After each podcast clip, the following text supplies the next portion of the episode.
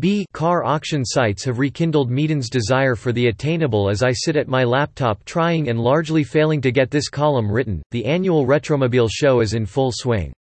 I know this because every time my fingers hover expectantly over the keyboard, instead of typing some pearls of wisdom for the urgent perusal of Evo's saintly managing editor, Ian Eveleigh, instead I end up disappearing into an internet rabbit warren brimming with classic car awesomeness. You see, Retromobile is an orgy of extraordinary classics and modern classics of all shapes, sizes and denominations.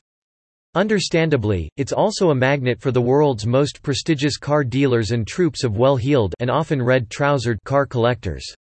Frustratingly, it's one of the few proper auto events I've never attended. Which is odd, as from what I've read and seen on assorted websites, magazine articles and social media feeds it has obvious parallels with many of the great international motor shows.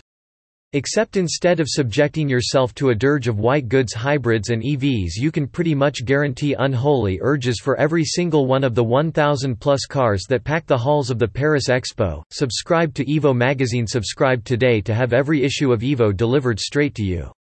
You'll save 39% on the shop price, and get Evo for its original cover price for a whole year. Subscribe now Sign up for our newsletter Get regular updates, news and top reviews. Sign up, used car deals of the week whether, like me, you're taking remote and vicarious pleasure from it, or are walking slack-jawed around the actual show. It's truly mind-blowing to see how the rarest, most storied and covetable road, race and rally cars from the distant and more recent past have attained stratospheric values and superstar status. It's an intoxicating scene in very sense.